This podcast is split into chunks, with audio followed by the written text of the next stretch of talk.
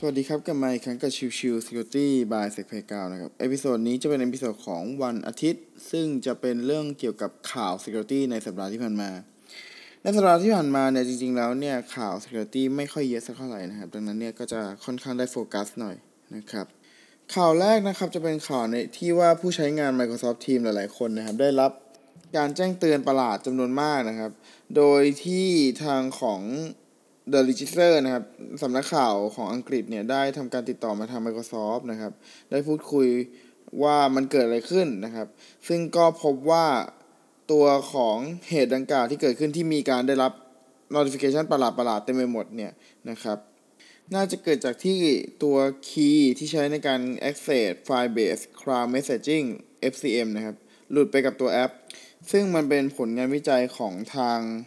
Abhishek ดารานี่นะครับ ทางดารานี่เนี่ยได้เงินรางวัลจากการเจอตัวช่องโหว่ตรงนี้นะครับ อยู่ที่ประมาณ 30,000 ดอลลาร์สหรัฐนะครับ ซึ่งแน่นอนว่าโอเคเขามีการพับบิกตัวข้อมูลตรงนี้นะครับ แล้วก็กลายเป็นว่ามีคนอ่านข้อความมีอ่านคนบทความแล้วก็ได้พยายามดึงคีย์เหมือนกับที่ดารานี่ทำแล้วก็นำไปทดสอบนั่นเองนะครับเเบื้องต้นเนี่ยทาง Microsoft ยังไม่ได้มีการออกมาตอบรับหรือออกมาแก้ไขอะไรยังไงนะครับ แต่ว่าก็บอกว่าตัวของปัญหาเนี้ยได้ถูกแก้ไขแล้วนะครับ แต่ก็ไม่ได้มีการยอมรับอย่างไรว่าตัวของ FCM หลุดไปจริง ๆ หรือเปล่านะครับ ข่าวต่อมานะครับ จะเป็นเรื่องของทางบริษัท c o f m a n นะครับ e m i s o f t แล้วก็ Record Future ได้มีการออกรายงานร่วมกันนะครับ ว่าในครึ่งปีที่ผ่านมาเนี่ย กลุ่มแฮกเกอร์ที่เป็นคนปล่อย ransomware น นะครับ อย่างเช่นพวก Mass หรือะไรพวกเนี้ยครับ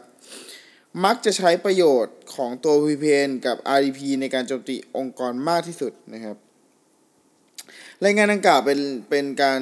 รายงานจากสถิติของครึ่งปี 2020 นะครับพบว่าการโจมตีของกลุ่ม attacker ทั้งหลายแหล่เนี่ยใช้การโจมตีไปที่ตัวของ remote desktop นะครับ RDP แล้วก็ VPN server นะครับ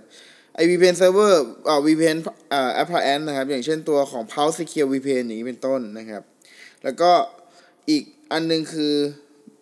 ตัวของ email phishing ซึ่งเป็นวิธีประจำปกติของ attacker ที่ใช้ในการโจมตีเช่นกันนะครับ ในการแพร่กระจายตัวของ ransomware นะครับ ซึ่งก็จะเห็นว่าพฤติกรรมมันแปลกๆหน่อยหนึ่งคือปกติเนี่ย การแพร่กระจายตัว ransomware เนี่ยมักจะเจอในพวกของพวก phishing ซะเยอะนะครับ หรือว่าเป็นพวกของ brute force เอ่อตัว RDP คือ Remote Desktop จากภายนอกนะครับ แต่ว่าอันนี้เนี่ยมันเปลี่ยนไปเป็นตัวของ Pulse Secure VPN หรือก็คือ VPN นั่นแหละนะครับ เพราะว่าด้วยความที่ช่วงประมาณต้นปีที่ผ่านมาเนี่ย มันมีช่องโหว่ของ VPN หลายตัว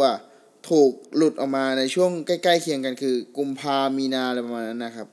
ไม่ว่าจะเป็นตัวของ Palo Alto Network นะครับ Fortinet Citrix SecureWorks F5 Pulse Secure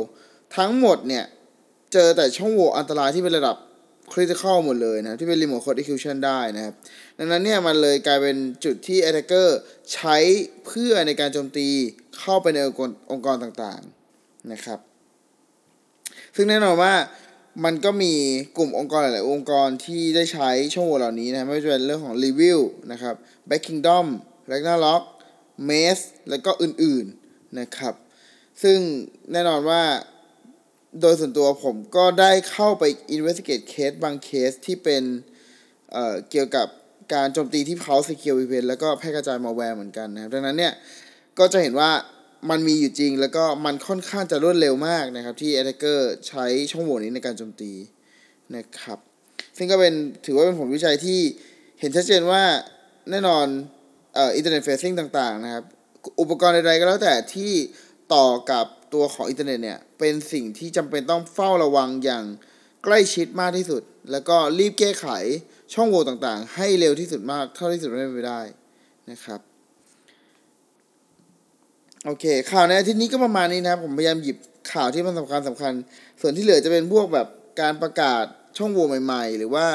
เอ่อตัวการประกาศมาแวร์ใหม่ๆอะไรเงี้ยซึ่งโดยส่วนตัวผมไม่ได้รู้สึกว่ามันจะต้องมาพูดสักเท่าไหร่นะครับเพราะว่าช่องโหว่ใหม่ๆหรืออะไรเงี้ยก็ยังไม่ใช่เป็นคริติคอลอะไรมากมายนะครับโอเคพิเศษวันนี้ฝากไว้เท่านี้นะครับ ขอบคุณทุกท่านที่เข้ามาติดตาม แล้วพบกันใหม่สำหรับวันนี้ลากันไปก่อน สวัสดีครับ